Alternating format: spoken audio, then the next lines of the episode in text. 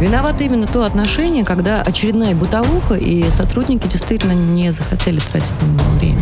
Потому Вопрос пофигизма, тотального да. пофигизма к исполнению своих да, обязанностей. Да. И надо, чтобы каленым железом прям отпечаталось у них, что бить нельзя, пытать нельзя. Надо Ева, если каленым железом бить нельзя, это тоже Нет, я имею в виду. Программа «Правозащитники».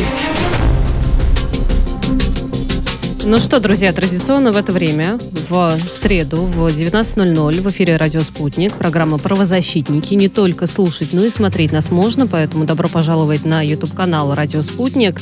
В студии правозащитник, заместитель председателя коллегии адвокатов «Бастион защиты», пресс-секретарь профсоюза адвокатов России и профсоюза арбитражных управляющих Екатерина Рейферт. Екатерина, рада видеть. Здравствуйте, здравствуйте, взаимно. Член Совета при президенте Российской Федерации по развитию гражданского общества и правам человека Ева Меркачева. Ева, приветствую. Приветствую, всех рада видеть, слышать. Вице-президент российского подразделения Международного комитета защиты прав человека Иван Мильников. Рядом со мной. Иван, здравствуй. Здравствуйте всем. И с нами по видеосвязи правозащитник, предприниматель Александр Хоруджи. Александр, как нас слышно и видно? Отлично, слышно. Всем привет. привет. Здравствуй, привет, Саша. Александр. Здравствуй. Ну, привет, привет. Александр, хочу с вами, на самом деле, э, побеседовать э, весьма активно. А, громкая история разгорелась, все обсуждают. Эта история не может не вызывать негативных эмоций. Мы говорим про Саратовскую область и про а, то, какие пытки и насилие происходят с заключенными. Начальник ну да, управления... Обсуждают, обсуждают уже два дня, громко обсуждают. Э, Песков, Фото, про, Песков видео, Кремль уже, прокомментировал, да. все верно. А начальник управления ФСИН по Саратовской области Алексей Федотов подал рапорт об отставке после вот этого резонансного скандала. Также уволены еще три сотрудника учреждения. И вот сразу хочется задать очень провокационный вопрос. Если подал, подал рапорт, это значит, что знал о происходящем или нет? Это значит, что он услышал сигнал из Кремля, и комментарий Пескова был окончательный э, гость, в общем-то, в эту крышку. Э, и, собственно говоря, я считаю, что это можно было сделать и без окрика сверху, но так у нас устроены чиновники, особенно э, те, которые находятся в системе ФСИН, что, к сожалению, только после того, как в высших эшелонах власти на них обратили внимание и высказались открыто, а, какая позиция Кремля по этому делу, только после этого происходит событие под названием сначала уход в отпуск, а затем, как правило, увольнение. Мне бы очень хотелось, как правозащитнику, чтобы это происходило без окрика. Как только выяснила служба безопасности о том, что есть нарушение, чтобы люди действительно принимали волевое решение и уходили сами. Ну, я, кстати, об... а, вообще-то должны следить за этим и наказывать вплоть до уголовной ответственности, если Она такие наверняка будет. Да, можно я несколько слов скажу? Просто провела большое расследование. Все двое суток последних я занималась как раз этой историей с Саратовым. А, и можете, кстати, почитать. В МК вышли две моих сейчас публикации. Вот одна из последних. И вот сейчас вам говорю то, что еще никто не знает, о чем я не писала еще нигде. А, я нашла того заключенного, которого пытали шваброй на видео, и что самое удивительное, это оказался бывший помощник депутата Государственной Думы.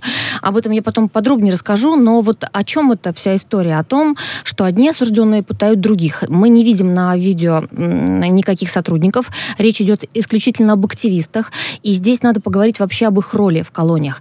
Активисты существовали у нас 30 лет назад и даже 40. И я а, вот а, нас даже, кстати, слушает вот по прямой связи Михаил Орский такой. Так вот, он раздобыл газету, которой больше 30 лет, и в ней статья большая по поводу активистов. И там говорится, как здорово, что в колониях у нас существуют вот такие секты дисциплины порядка, uh-huh. как есть осужденные, которые никому не дадут, не, не дадут нарушать правила внутреннего распорядка и не дадут перебрасывать запрещенные вещи, и вообще они всегда на страже. В общем, преступник не пройдет в колонии. А вот эта история с активистами, да, которые а, должны за режимом следить, она старая, повторюсь. Однако в последнее время что мы замечаем? Активистами становятся не, не просто там люди, которые хотят какой-то якобы порядок навести, а по факту на самом деле они хотят на УДО быстрее уйти, на условно-досрочное освобождение, поэтому и вступают в эти секции. А попадает туда так называемое гадье. Кто это такие? Это люди, которые на воле совершали страшные преступления. Убийство с особой жестокостью, насилие. Вот эти статьи 132, 105. Угу. А, и вот они а, были э, за это осуждены, получили свои сроки, и оказавшись за решеткой, вступая вот в эти в ряды активистов неофициальных, они продолжают делать все то, что чем занимались на воле. И вот это реально страшно, и это нужно останавливать.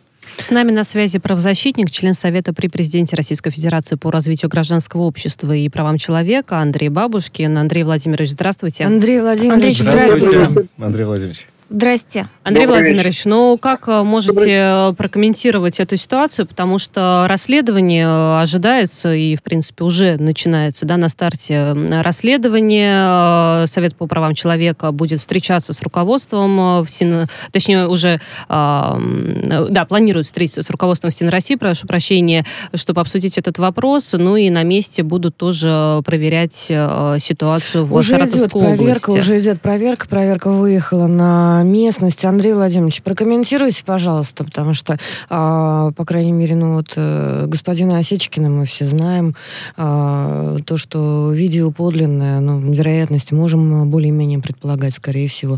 А, да, ну, да и, скорее всего, не единичное. Да? Если вы готовы слушать, давайте угу. я готов комментировать. Мы готовы. Значит, первое. У нас с вами есть примерно пять неблагополучных регионов, uh откуда постоянно поступают жалобы на нарушение прав человека. Они хорошо известны. Иркутская область, Саратовская область, на очереди, очевидно, Кировская область будет, ну, еще пару регионов. О том, что там все неблагополучно, правозащитникам было известно достаточно давно. Какие факторы вместе, в общем-то, здесь соединились? Первое. Э, в этой области слабая ОНК. Общественная палата не смогла сформировать общественные наблюдательные комиссии из реально работающих правозащитников. Мы с вами видим отчеты ОНК. Были несколько дней назад, жалоб не поступило. Ну, понятно, что если люди находятся на волосок от смерти, если людей насилуют и унижают, они никому не будут жаловаться, пока именно до тех пор, пока они окажутся в безопасности. Второе. Мне кажется, что имела место недоработка со стороны уполномоченного по правам человека. Она тоже никаких жалоб там обнаружить не смогла. Третье. Сами меры изоляции, связанные с коронавирусной инфекцией, также не способствовали соблюдению прав человека. Мы видим, что закрытость всех систем из-за коронавируса повысилась не только уголовной исполнительной системы. И это для нас предмет для очень серьезного обсуждения, потому что мы видим, что на почве вот этой роста этой изоляции усилились вот эти чудовищные нарушения прав человека. Ну и последнее. Еще генерал Леймер, когда он командовал системой ФСИН, он сказал, необходимо уничтожить актив. Почему? Потому что в актив идут люди, которые э, наиболее наглые, наиболее циничные, наиболее агрессивные. И там, где администрация смыкается вместе с активом и использует актив для достижения своих целей, ничего не имеющих целям наказания, там всегда чревато возникновение подобных ситуаций. И мы это видели в разных регионах страны. И вот там эти активисты, действительно люди, осужденные за изнасилование, за убийство, они фактически стали подгонять собой администрацию. Я думаю, что случившееся – это предмет для того, чтобы в первую очередь общественная палата изменила свой подход к формированию общественных наблюдательных комиссий чтобы уполномоченные по правам человека еще раз задали себе вопрос, а насколько хорошо нам удается выполнять функции государственной защиты прав человека. Чтобы Следственный комитет наконец понял, что без создания эм, дееспособного подразделения по борьбе с пытками в полиции, в уголовной исполнительной системе, подобного рода ситуации будут возникать снова и снова, выскакивая из черт как, как из табакерки.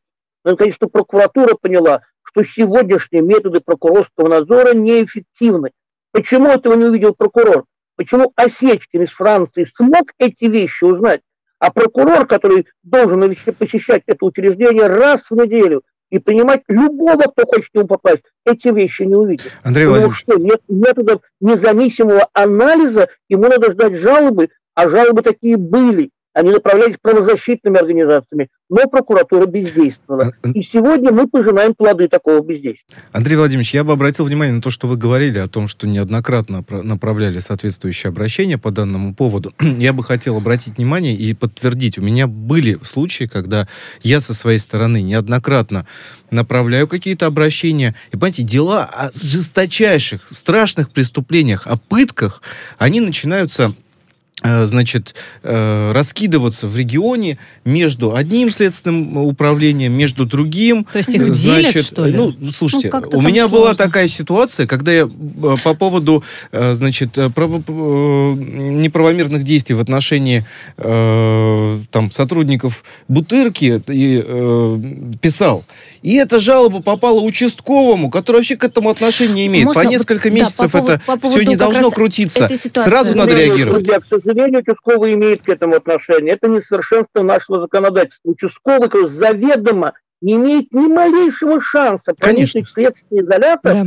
и опросить хотя бы очевидца, хоть место Да. происшествия осмотреть. Он по действующему закону отнесен при, если речь идет о преступлениях небольшой или средней степени тяжести, а для того, чтобы доказать, что это были именно истязания, пытки, для этого надо собрать эмпирический материал. Да. Это не презюмируется из самого доступ заявления. ко К сожалению, сегодня участковый по нашему закону является надлежащим должностным лицом. Поэтому мы еще Ага. 9 лет назад высказали предложение.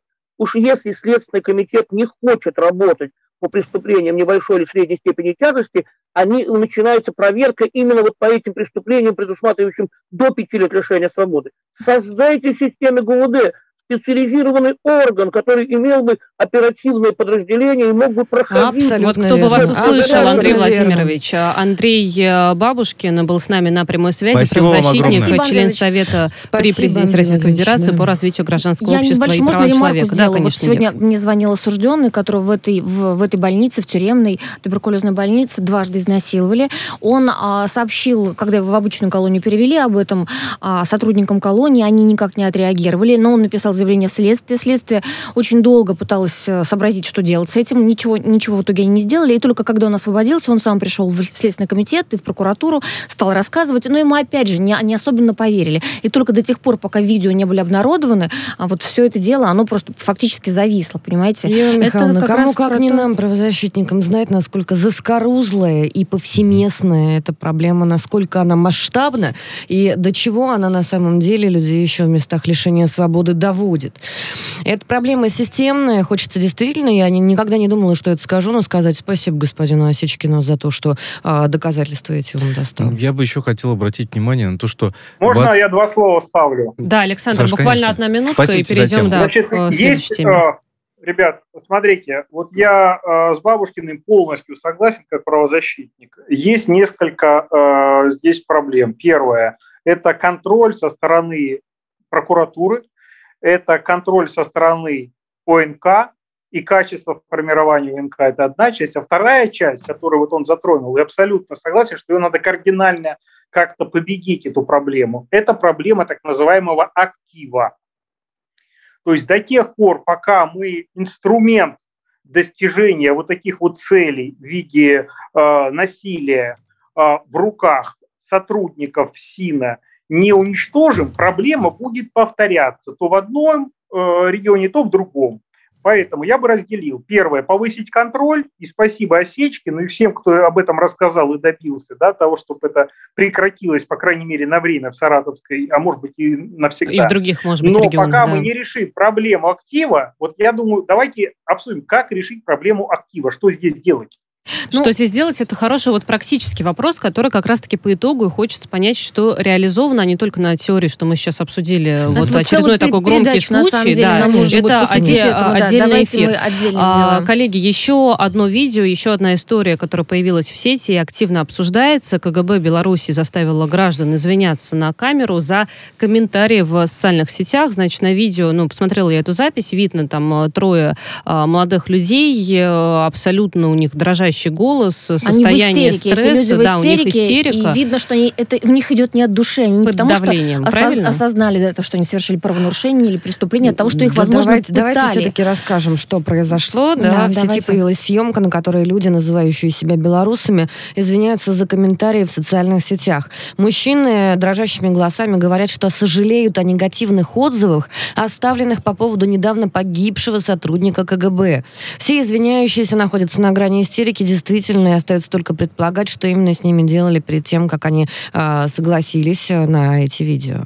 Вот, честно говоря, у меня вопрос, потому что, с одной стороны, эм, нехорошо оставлять подобные комментарии, я считаю, а с другой стороны, нехорошо вот таким образом заставлять, еще неизвестно, каким именно образом заставлять людей извиняться Как на мы камеру. можем зло победить злом? И какой Вот в мы пример даем? Мы, когда мы преступников пытаем, мы показываем, что на самом деле преступление, которое они совершали, это было нормально. Просто они не в то время его совершали, не с теми людьми и не так, как э, могли бы. Или, может быть, Да. они не те. Здесь, Да. здесь я отчасти соглашусь с Евой Михайловной, но а, из э, того, что из тех выводов, которые можно вынести из э, значит, этой ситуации, первое. За слова, господа комментаторы, действительно надо отвечать. Перед тем, как тяпнуть что-нибудь на клавиатуре, 300 раз подумайте. Это первое. Второе. Конечно же, недопустимая ситуация, потому что эта ответственность должна лежать исключительно в правовом поле. И когда силовая структура показывает себя со стороны а, то я даже осмелюсь Как это криминал, сказать. как криминал Они, ведет. да, как, как Да. бандиты. Да. Это методы бандитские.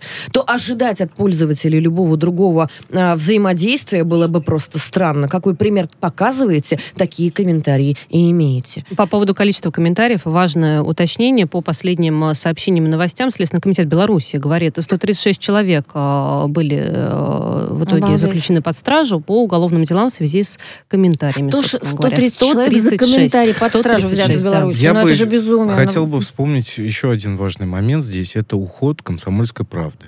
Ведь тоже по этому же делу просто журналист, который брал э, интервью, ну, слушайте, мне как у журналиста могут сказать все, что угодно, Конечно. конечно. И что, из-за этого я должен что, отвечать теперь? Получается, все то, что не является пропагандой, да, по мнению властей Беларуси, является преступлением против национальной безопасности. А ровно такое ему вменили обвинение. Это же вот это действительно дикий ужас. Получается, любая версия, чего бы то ни произошло, ко- которая отличается от официальной, данной силовиками, данной правительством Беларуси, это все, это экстремизм, это вот э, ты, ты, ты покушаешься на, на саму национальную Коллеги, безопасность. давайте немножечко Вы знаете, ставлю, ужасно, ставлю свое веское слово. Беларусь. Извини, пожалуйста, Саш. А, Конечно же, заниматься подрывом, подрывом государственной идеологии и, конечно же, отзываться нелестно а, о погибшем сотруднике никому не делает чести. Э, Но то, то есть месседж понятный э, всего этого действия. То, как это исполнено, это бандитизм в чистом виде. С нами на связи адвокат-правозащитник Михаил э, Трепашкин. Михаил Иванович, здравствуйте. Я Александру сразу передаю слово. Он наверняка хотел задать какой-то вопрос. Да-да, здравствуйте. Здравствуйте, Михаил Александрович. Здравствуйте. Скажите, пожалуйста, вот эта практика извинений, которая произошла сейчас в Беларуси и предогласности, она же происходила и в России, и происходила не один раз. Что вы об этом думаете? Насколько это соответствует закону? И что бывает с теми, кто не извинился? Э, Я не могу сказать, что случается с теми, кто не извинился. Я это, об этом можно только догадываться. Но это практика, э, наверное, 90-х годов, годов Братков. Это не, не практика для общества. Не государственная практика, да, Братков. Не государственная практика, и, и совершенно верно. Значит, конечно, то, что произошло в Беларуси, это трагедия. Трагедия, погибли два молодых человека. Они стали жертвами, прежде всего, того, что в последнее время законодательство начало, э, как говорится, слоить население. Появились вот эти э, законы, которые, я думаю, не со- совсем соответствуют, э, как говорится, интересам общества, когда социальная группа, там, возбуждение розни какой-то и так далее, вплоть до того, что начинают чуть ли не соседи делить уже на социальные группы. И вот эти лица стали жертвами. Ну, во-первых, конечно, самое, э, я хотел бы обратить внимание э, по этим событиям, что сотрудник, который пошел туда, если это была спецоперация, он должен был, конечно, в бронежилете быть. Это первый момент. Второй, там, как видно на видео, этого не было. А второй момент, э, конечно, если это просто так, то не имели права ломиться в квартиру. Вот эти законодательства, которые пишут, что может любой ломиться в квартиру, даже под- э, если там кричали милиция, а на самом деле неизвестно кто, тем более, э, как говорится, который был убит парень, он ведь звонил два раза как, в милицию, вызывал. Видимо, там что-то происходило. Что, конечно, Послушайте, мы не говорим, не говорим о самой этой ситуации, мы не пытаемся ее расшифровать. А Это отдельный вопрос. Извинений, извинений, да? Вот конкретно по извинениям и по взаимодействию Ну, у нас- КГБшников извини- белорусских вот с э, обычным гражданским обществом. Правым, неправым, неважно. Но вот самое, что касается э, взаимодействия, то во все времена, КГБ Белоруссии и э, самое и общество, они шли, как говорится, э, в, един, в единстве. Они защищали интересы, как говорится, КГБ защищал интересы общества. Сейчас, я говорю, вот как я перед этим сказал, идет расслоение, которое приводит к таким вот трагическим ситуациям. Что касается извинения, я такое видел только в одном случае. Это в Чеченской республике, угу. когда там извинялись. Где-то еще я никогда не видел. Были случаи, когда человек уже в ходе расследования дел, а я проводил много расследований дел, он осознавал, и он сам решил искренне высказать свое отношение к Садину, извинялся. Но это уже по результатам расследования, когда он понял, что, э, ну, что был обманут, либо был каком-то неправ и так далее. А просто так, что поместили, а потом, ой, извините, и прочее, это ну, попытка отказа человека, который высказал свое мнение. Да. Михаил, я вас хотел спросить, и это на самом деле очень важно, и я бы хотел обратить внимание радиослушателей uh-huh. о том, что действительно Михаил э, следователь в прошлом э, комитета государственной безопасности в, сове- в советское время, я правильно же понимаю? Долго. Совершенно. Вот во времена да. КГБ вы кого-то да. просили извиниться? Вы, вы вот. были следователем КГБ. Вы вообще вы считаете, просили? да, насколько вот подобного рода вещи, они могли быть, ну, даже в советское в время... время да, да, в КГБ. Вот, да. Такое. В советское время были случаи, когда человек, э, чаще всего это было по, именно по измене родине, Угу. В антисоветской агитации, пропаганды я такого ни одного случая не знаю. Значит, а были случаи, когда по измене Родины он сказал, я вот все осознал, я понял, я сам хочу выступить по телевидению там, угу. и так далее. Тогда его записывали на видео, и для общественности вот эти приводить такие случаи были. И, кстати, ну, э, не единично, так скажем. Угу. Других каких-то, чтобы кого-то заставляли, либо кого-то сказали, нет, вот ты должен выступить, чтобы это само такого не было. И этот парень, вот я сколько знаю, он сам искренне хотел, чтобы другие не наступали на те же грабли. Угу. А вот вы видели, наверное, вот все-таки вот э, те ролики, которые нам показали белорусы, белорусские силовики. Вы считаете, в нормальном состоянии извиняются вот те самые э, белорусские преступники, так их называют а, власти? В нормальном я, состоянии? Я, я, это, я это нормально не считаю. Угу. Ну, то есть вот считаю, исти... угу. истерика, да? Это не, да, это не государственная политика, это политика, вот когда две группировки какие-то столкнулись, и кто-то да. кому-то, вот ты скажи, что ты не прав и так далее. Чисто вот с этой позиции рассматривать. Да. Да, ни, Поэтому... ничего к правовому не имеет отношения. Спасибо огромное. К правовому, вдумчивому Позвольте, или я хотела уточняющий вопрос задать, э, Михаил Иванович, а какова да, судьба-то этих э, сотрудников, э, кто просил извиниться? И снимал это Но на они камеру. приговаривали к срокам, но это было им защита, нам не все получали свой срок за измену родине, там, за шпионаж, смотря кто там был. Там были иностранцы, mm-hmm. которые занимались шпионажем, тоже как выступали в советское время, такое тоже было. Mm-hmm. Это самое. Там все передавалось общественность. Пожалуйста, приходи в суд, там даже можно было посмотреть материалы, что случилось, как и так далее. То есть не было такой закрытости, все было понятно, все понимали, что происходит. Угу. Спасибо большое. Спасибо. Михаил огромное. Трепашкин, адвокат-правозащитник, был с нами на прямой связи. Ну, ну, я бы хотела напомнить, что у нас идет эфир в Ютубе, и мы а, зачитываем чат, в котором разгорелись нешуточные баталии, так на всякий случай а, пользователи, значит, а, спорят между собой, мы все читаем. И здесь Андрей Орлов пишет мне, значит, Катюша за оскорбление погибшего, он легко отделался, больничка была бы за счастье, ему просто подзатыльник пока дали. Андрей, хочется вот, знаете, что сказать? Сказать. Я понимаю вашу реакцию, я понимаю, что погиб э, силовик, молодой парень, жалко чертовски. Но нельзя, нельзя. Знали бы вы, как я иногда хочу просто вот некоторым комментаторам действительно по пятой точке надавать за разные абсолютно вещи. Ну, нельзя, есть закон для этого. Тем более нельзя так себя вести государству. Так могут себя вести бабки на рынке. Показывать такой пример, да, опять же. Совершенно. Вот бабки Я, на рынке в какой-нибудь глубинке. Да. Нельзя так, нельзя. Есть закон.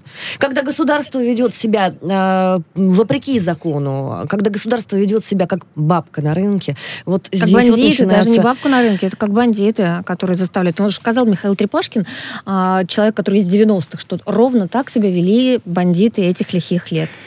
Да, Александр, да. хотели что-то сказать. Я полностью поддерживаю Катю. Действительно, так вести себя нельзя. И вопрос заключается в том, что происходит дальше с этими людьми и почему их в средствах массовой информации Белоруссии называют белорусскими преступниками открыто, без суда и следствия, что называется. То есть я считаю, как правозащитник, что до тех пор, пока не вынесено вступившее в законную силу решение суда, людей нельзя называть преступниками. Это сто процентов, Саша, абсолютно согласен.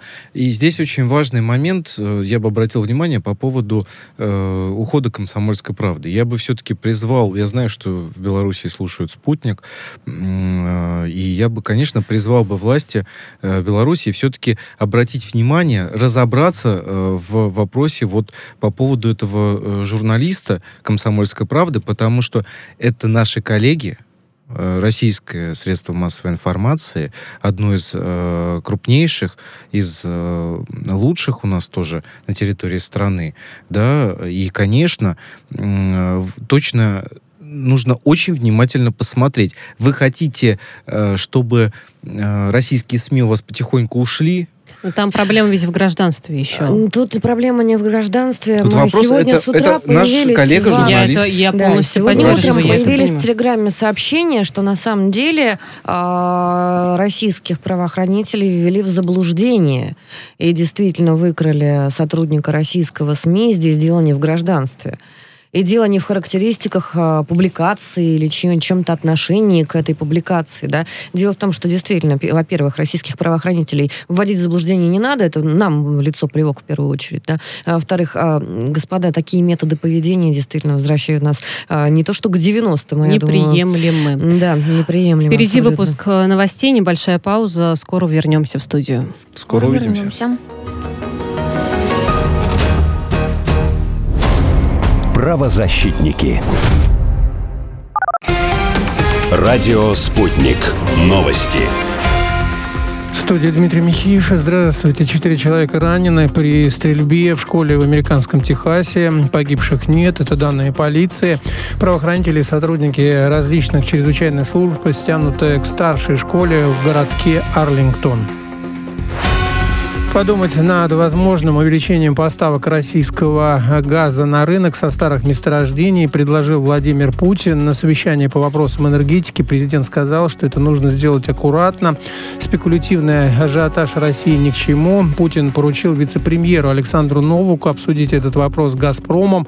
Путин считает возможным переход на биржевую торговлю газом, если это собьет ажиотажный спрос в Европе. Бельгия выступает против общей закупки газа в Евросоюзе. Министр по окружающей среде региона Валлония Селин Тилье считает, что это не решит проблемы высоких цен. Цена на голубое топливо и оптовую электроэнергию в Евросоюзе бьет рекорды. Все это повышает стоимость электричества для жителей ЕС. Польский премьер Моровецкий заявил, что Евросоюз на этом фоне обсуждает совместные закупки природного газа.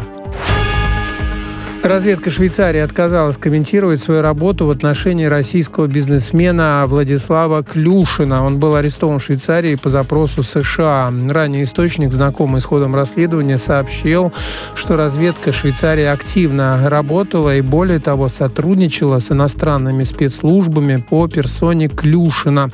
Информация подтверждается документами из электронной системы, содержащей данные о событиях и принятых мерах по обеспечению внутренней и внешней безопасности Швейцарии.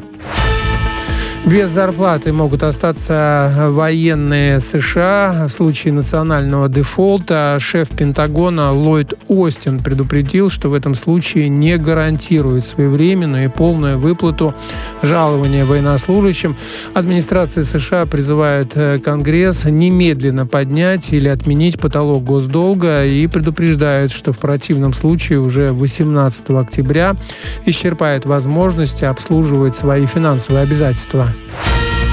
Израиль впервые заявил о своем участии в выставке «Экспо», которая открывается в Объединенных Арабских Эмиратах. Он покажет свои возможности в таких областях, как сельское хозяйство, информационные технологии, медицинское оборудование, инструменты, водные технологии и многое другое. Израильский павильон украсит светящаяся вывеска навстречу завтрашнему дню на арабском и иврите. Ожидается, что за полгода ее посетят 15 миллионов человек.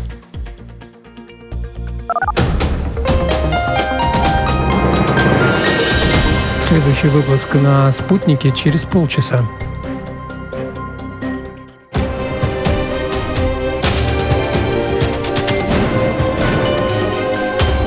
Радио «Спутник». Говорим то, о чем другие молчат. Виновато именно то отношение, когда очередная бытовуха, и сотрудники действительно не захотели тратить на него время. Вопрос пофигизма, тотального да. пофигизма к исполнению хуже. своих Да, обязанностей. да. И надо, чтобы каленым железом прям отпечаталось у них, что бить нельзя, пытать нельзя. Надо Ева, было если каленым железом бить нельзя, это тоже не Нет, я имею в виду. Программа «Правозащитники». Итак, э, правозащитники снова в эфире радио «Спутник». Э, Продолжаем обсуждать важные э, сообщения, новости и события. Екатерина Рейферт, Ева Меркачева, Александр Хуруджи и Иван Мельников здесь. Коллеги, я еще раз вас приветствую. Еще раз И всем снова здравствуйте. Итак, Гайский городской... Снова здравствуйте. Здравствуйте, Александр. К сожалению, вот не вижу вас здесь лично, поэтому приходится, да, через видеосвязь общаться. Гайский городской суд в Оренбургской области арестовал на два месяца обвиняемого в убийстве трех студенток медколледжа. Ранее по подозрению в этом преступлении задержали э, 29-летнего жителя региона Александра Лазарева. Сообщалось, что он признал э, вину. Ну, тоже очень громкая, очень нашумевшая, страшная, трагическая страшная история. трагедия девочек. Бесконечно жаль. А, и опять действительно сотрясает э, наше правозащитное сознание подобное дикость животное. Против него это 25-го, значит, Александра Лазарева также возбудили новые уголовные дела. А, об изнасиловании с угрозой, угрозой убийства а, против несовершеннолетней в том числе, а, о поджоге и об угоне. Двух девушек нашли убитыми в квартире после тушения пожара. Тело третьей студентки лежало во дворе дома. Погибшим было 17, 18 и 19 лет. Мы приносим наши соболезнования близким. Да. Конечно, это Наше страшно. соболезнование. Соболезнования всем близким. И Трагедия. надо напомнить, там еще сначала задержали двух э, братьев, э, М, точнее, да. как их подозревали. Да, Но да, в да. итоге сами они пришли и... К выводу о их невиновности да. отпустили ребят, слава богу. Девочки учились в медицинском колледже и втроем снимали квартиру. У всех колоты резанные, резаные раны груди и живота. Орудие убийства, кухонный нож, нашли его на месте преступления. А, возбуждено уголовное дело по статье убийства на двух и более лиц, по которой может Лазареву грозить от 8 до 20 лет тюрьмы, либо пожизненное заключение. Конечно же, любой, кто а, в новостях читал, кто смотрел видео, естественно, будет а, внутренне надеяться, что это будет ПЖ. Ну, Это, я прям даже не сомневаюсь, учитывая, Я что думаю, ранее он судим. да. э, Ранее он Ранее судим у судимый, нас. И он недавно, кстати, вышел. А Опять у нас одна и та же У история. нас опять Страшные абсолютно вещи. верно. И вот... э, Коллеги, ш- да. Я надеюсь, что с нами на связи Арсений Постников, руководитель Центра психологической безопасности, частный детектив. Арсений, Арсений, э, здрасте. здравствуйте. Здравствуйте, Здравствуйте, Арсений. Здравствуйте. Арсений. Я бы хотела отдельно сказать, что Арсений э, занимается консультациями в правоохранительных органах вот именно в вопросах э, девиантного поведения и психологическая безопасность достаточно обширная штука. Здесь э, два вопроса к Арсению, к нашему эксперту. А, Арсений Юрьевич, вот смотрите, вопрос номер один. А, Почему в очередной раз а, надзор все профукал? Где они были? Почему нет надзора за опасными рецидивистами? Это первое. И второе. Немотивированная, необъяснимая нормальному здоровому человеку жестокость. Бедные молодые девочки, будущие медики, мертвы. Почему не заметили, почему не распознали и как это сделать? Что нам сделать для того, чтобы эти рецидивы наконец прекратить? А, Ну, первый момент это э, для того, чтобы вообще вот провести работу, да, и создать некий там психологический портрет подозреваемого, и чтобы вывести из него уже какие-то тезисы, должна пройти очень большая работа. И это должна быть работа психиатра, должна быть работа криминолога, криминалиста, там, прочего-прочего. А, Это я к тому, что мы пока не можем говорить вообще ничего о преступлении. Меня там нет, у меня нет фотографий, какие ранения нанесены. Например, э, колотые или там он надрезал эти ранения, да. Поэтому я ничего о преступлении, о преступнике сказать не могу. Что касается профилактики таких преступлений, то что касается надзора, ну не хватает кадров, потому что осуществляется надзор следующим образом. Люди должны приходить и отчитываться. Вот они вышли из тюрьмы, да, и они должны отчитываться в определенные сроки. А, Но здесь все зависит от документа оборота. Бумажка может потеряться. Да? Это очень просто. Например, был случай с маньяком-спесивцем в Новосибирске. Там долго его искали, где же пропали девочки, а оказалось, что Списивцев просто уже давно выписал, выписался из психиатрической клиники, но бумага об этом да, не дошла просто до органов. Это, в общем-то, обычный элемент такой. Ну, получается, а, бюрократия, бюрократия, а, вот она элемент. в очередной раз тут э, ставит э, палки в колеса. Вот для профессионального сообщества, может быть, мы как бы можем вот как-то спокойно об этом говорить. Для меня, ну, как бы вот даже несмотря на то, что там, да, я много чего повидал в жизни, э, и с разными преступниками общался, и с разными уродами.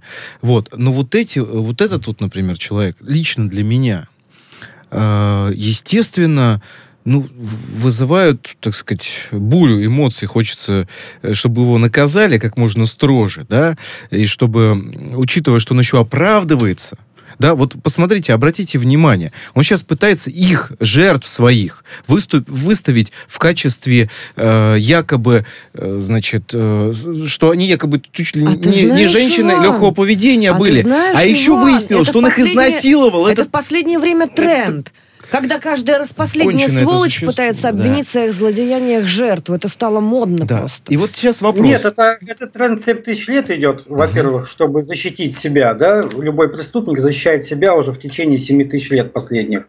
Вот. Что касается э, ненависти к персонажу, ну, во-первых, мы не знаем его мотивы, мы не там. Э, это должна провестись э, работа коллеги, психиатров, которые в течение месяцев-двух определят уже, там, больной он или не больной, да, а для того, чтобы наши эмоции не преобладали над нашим поведением, для этого существуют правоохранительные органы, чтобы не было линчевания, иначе мы его залинчуем, да, там, сразу же активно, и станем самими преступниками. Мы не знаем его мотивы. Может быть, он больной, может быть, он ракоман или еще что-то. По аватарке ВКонтакте, по фотографии судить об этом нельзя. Я вот как раз хотел заметить, что меня сначала хотели обозначить как физиогномиста, я говорю, боже мой, это уже научная концепция, она не существует, это как вызывание духов, да, то же самое. Есть обычный стандартный поведенческий анализ да, и бихевиоризм. Вот это то, что работает в зоне риска. Что касается профилактики, я вам могу сразу сказать, агрессия будет продолжаться все больше и больше. Это об этом еще в свое время прогнозировал Бухановский, профессор психиатрии, который один из тех, кто поймал Чикатило. Он как раз и написал, что 90-е годы э, с их отсутствием там, полноценного питания и депрессивными состояниями приведут к тому, что то поколение, которое родилось и растет в 90-х э, годах, то оно даст потом свои плоды в виде да, насильственных да, актов. Да. Это первое. И это, кстати, исследование, оно довольно там доказано. Оно доказано на примере, например, Мексики, латиноамериканских стран, потому что там социально-экономические условия, они напрямую влияют на криминогенность. Так, Юрьевич, а... что делать-то, чтобы это предотвратить? Есть единственный фактор, который действительно научно доказан, и он влияет на снижение или повышение криминогенности. Это социально-экономическое неравенство. То есть, если мы э, желудки граждан наполняем, есть вот выражение э, в Лао Цзи, по-моему, Э, который говорит, что правитель должен заботиться не о сердцах граждан, а о их желудках. Когда они не будут зависеть завидовать и не будут злиться. Ну, вот. Это одна сторона. Я бы вас еще спросил все-таки как психиатра, что делать во время, Я когда не нет... Да, да, простите. Э, Руководитель центра психологической безопасности. Да, по психологической безопасности. Вы спра- спрашиваете, да. потому что я расскажу, Вот вы мне скажите, да, что во время их отбывания в местах лишения свободы, вот здесь больше интересно. Понятно, что мы говорим в целом про профилактику. голову, да. правильно? Потому что это же да. Вот именно идет. во время нахождения в э, местах местах лишения свободы. Он же ранее отбывал наказание за убийство. То есть при э, вот этих вот тяжких, э, тяжких, значит, осужденных за тяжкие преступления, собственно, что с ними надо делать в, в тюрьме, чтобы, выйдя на свободу, они не повторяли э, и еще страшнее не делали, значит, э, всевозможные понял, поступки, да, и преступления. А, проводить совершали. многомиллионные программы по реабилитации. То есть это не понравится другой части граждан, потому что наши налоги будут уходить на то, чтобы этих людей адаптировать к социуму. Например, так делают в европейских странах, да, в Германии. Но они не всегда дают э, тот эффект, на который запрашивается, потому что эти программы, они только-только э, проходят опробование. То есть академисты, конечно, в своих кабинетах могут придумать эту программу, но когда ты начинаешь ее применять, она не всегда срабатывает. Вот как пример, э, во Франции была запущена программа реабилитации и деидеологизации львят джихада, да, это дети, которые были в ИГИЛ, и эти дети, они попали... Запрещенные на территории Российской Федерации да. организации. Прошу прощения, да. А, попали вот как раз в места заключения свободы, и на них угрохали, в общем-то, большие деньги для того, чтобы э, с ними их деологизировать. Никакого результата это не дало. Вот, но деньги были уже потрачены. Э, кроме того, в СИЗО и в тюрьмах преступники обучаются. Вот, например, если мы просто посмотрим парочку предложений и статей, это единственное, что я познакомился с преступлением, он совершил поджог – что такое поджог? Это скрытие улик прежде всего. А, вот эту вещь он наверняка узнал из э, мест заключения. Почему? Потому что дальнейшие его действия, они Но были... кто-то поделился. А... Арсений, а лечится такое? Вот мы говорим про программы, чтобы да, каким-то а образом мы еще не исправить. знаем, от чего, от чего его лечить. Если... Ну вот от этих а, отклонений, а... благодаря которым человек вот способен на подобные тяжкие преступления.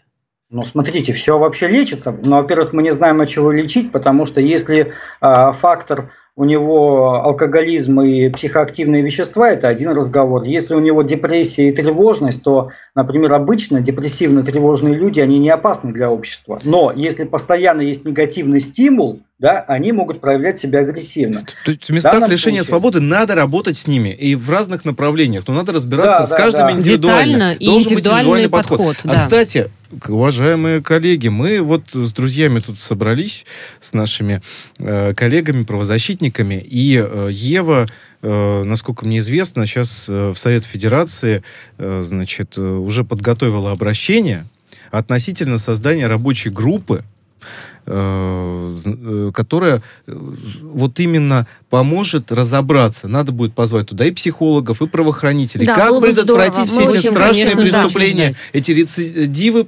остановить. И, в общем, да, э, спасти, бы. мы бы хотели, значит, спасти еще много-много жизней. Да. И все-таки, вот учитывая вот эту Абсолютно проблематику... Верно, Арсений Юрьевич, я тоже предложила присоединиться, потому что... Да, конечно. Так. А вот одну ремарочку. Это очень хорошая инициатива, но я боюсь, что она будет локальной. То есть мы можем придумать с вами много инициатив, но они будут локальные. Дело в том, что есть единственный фактор, который влияет на снижение преступности – социально-экономический. Все, точка.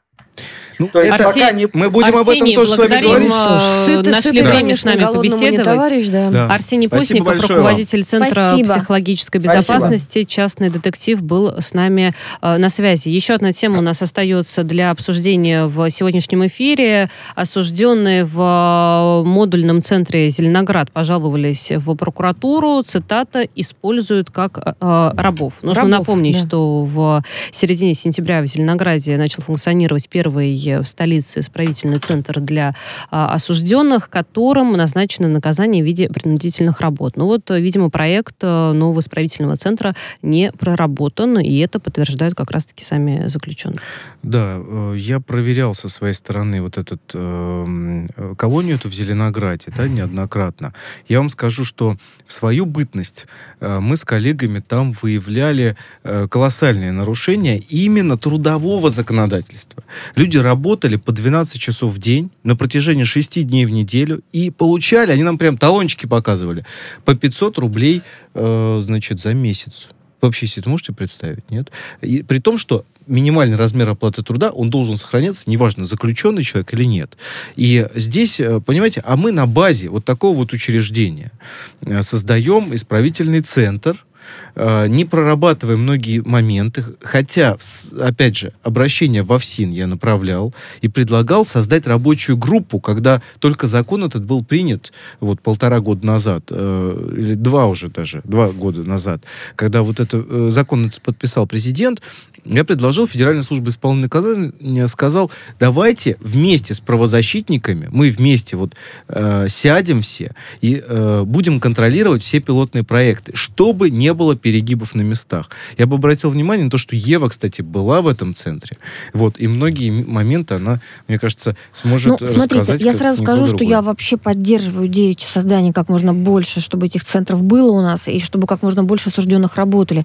Мы таким образом решаем массу проблем. Ну, во-первых, у нас, когда просто не освобождаются из колонии, их никто не берет на работу, никому не нужны. Будем откровенны, и у меня огромное количество таких обращений. Люди вышли, и все, и больше ничего, потому что в любой маломальской ферме есть служба безопасности, она тут же пробивает и говорит, о, вы только что из зоны, или у вас есть судимость, до свидания. Да, а да, тут сразу а, отворот. Да, а здесь же а, люди, а, во-первых, они сразу же им находят работу, и они имеют право потом даже на ней остаться. Многие работодатели говорят, окей, вот мы посмотрели, на вас полгода вы работали или год, оставайтесь, мы будем также вам платить зарплату, даже больше.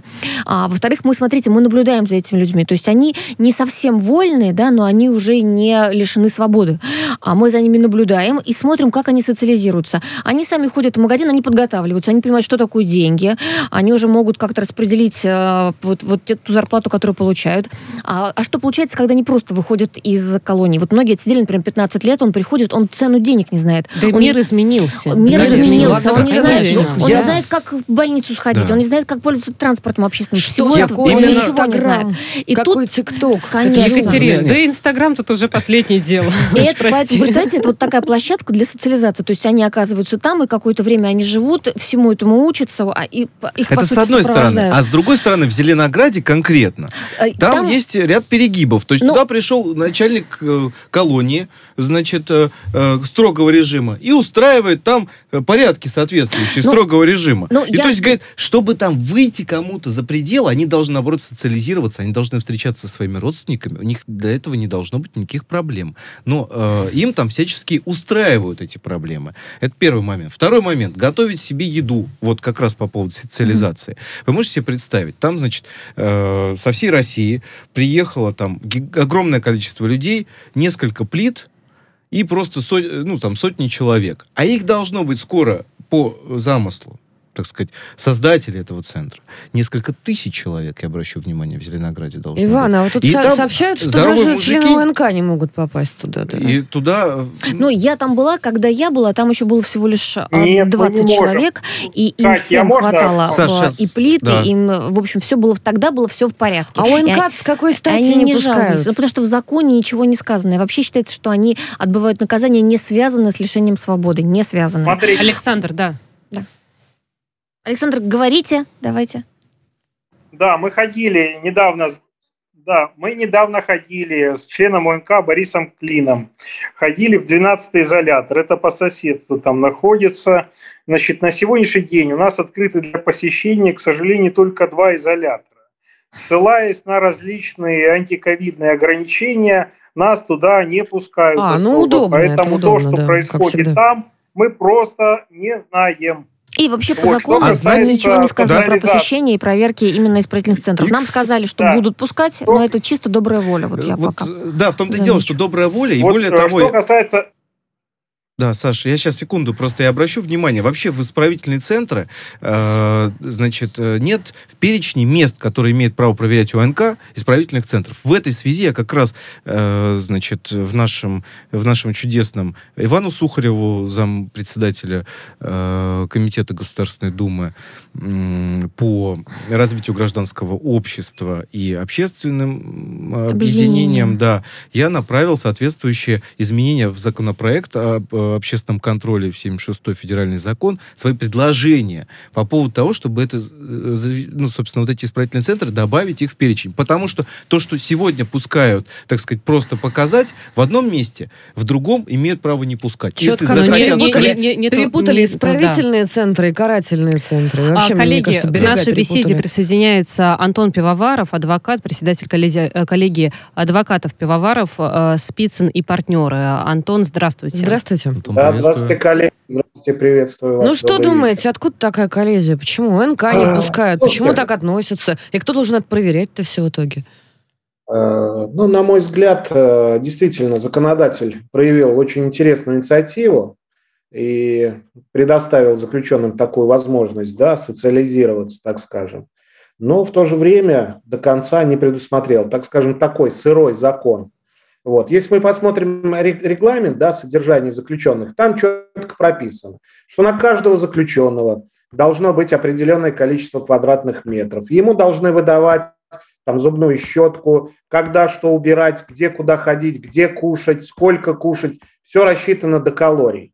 Здесь же законодатель говорит, вот необходимо создать такой центр, э, ну, соответственно, а дальше каких-то разъяснений не дает. Ну, соответственно, сотрудники УФСИН сделали, отчитались, а условия-то они не соответствуют. Если мы посмотрим, я, кстати, тоже смотрел, если говорить про Зеленоград, там условия-то вообще ужасные. Людям дается всего один лишь час приготовить еду и употребить ее. То есть у них там распорядок, им нужно просыпаться в 5.30 утра, в 5.30. Я даже в колониях не видел, там в 6 подъем. Вот. Для у пожизненно осужденных, да, на минуточку. Очень, очень, очень исправительная тенденция, да. да?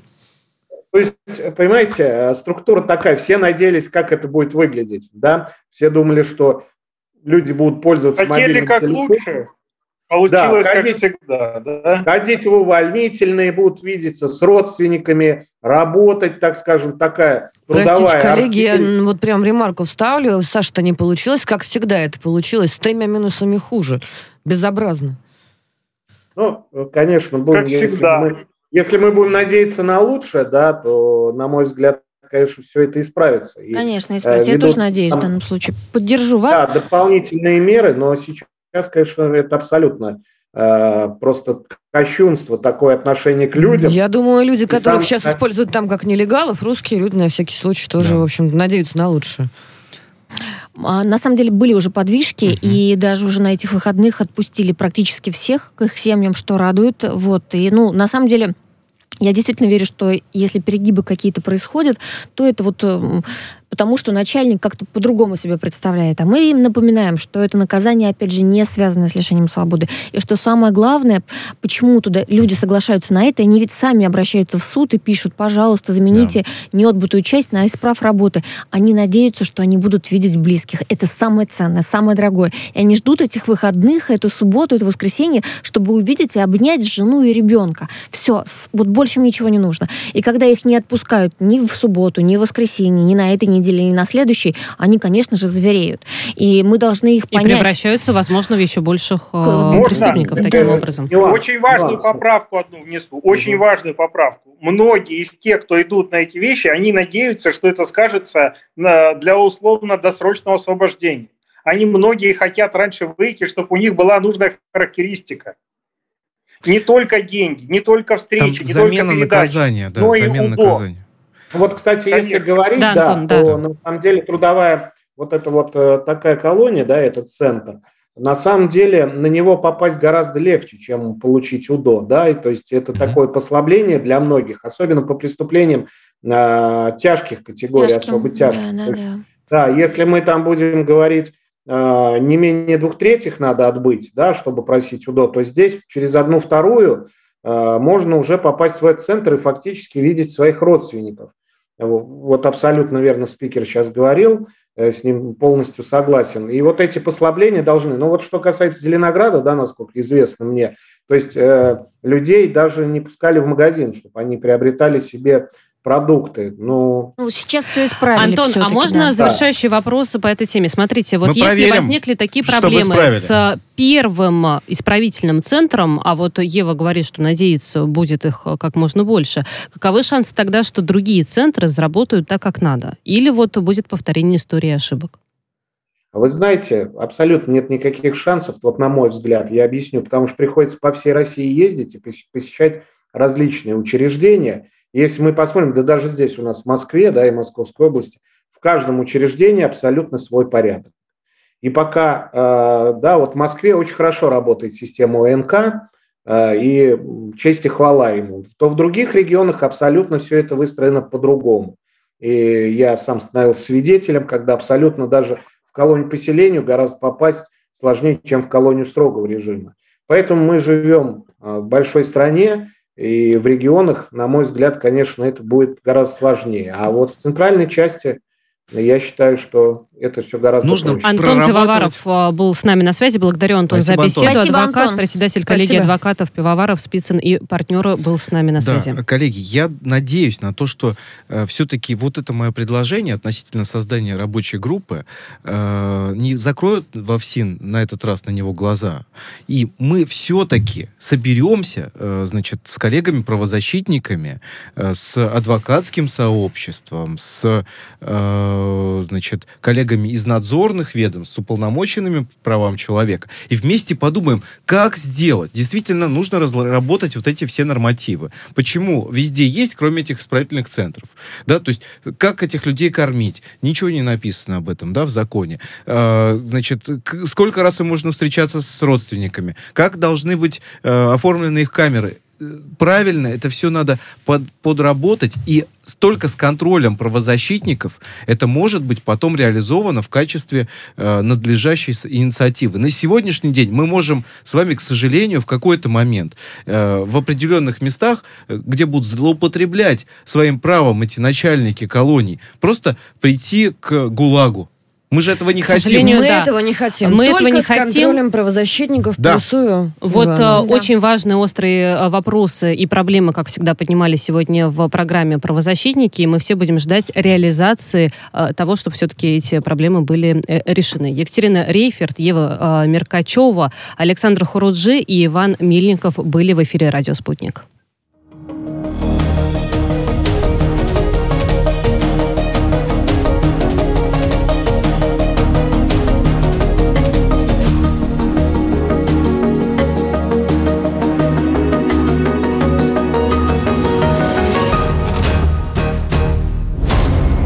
Правозащитники. Радио «Спутник». Новости.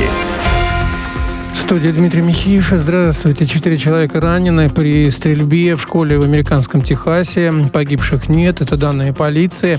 Правоохранители и сотрудники различных чрезвычайных служб стянуты к старшей школе в городке Арлингтон. Подумать над возможным увеличением поставок российского газа на рынок со старых месторождений предложил Владимир Путин. На совещании по вопросам энергетики президент сказал, что это нужно сделать аккуратно. Спекулятивный ажиотаж России ни к чему. Путин поручил вице-премьеру Александру Новуку обсудить этот вопрос с «Газпромом». Путин считает возможным переход на биржевую торговлю газом, если это собьет ажиотажный спрос в Европе.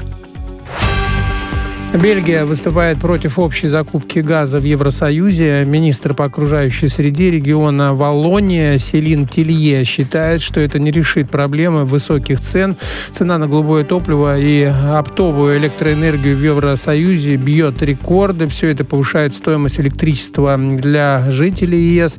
Польский премьер Моровецкий заявил, что Евросоюз на этом фоне обсуждает совместные закупки природного газа.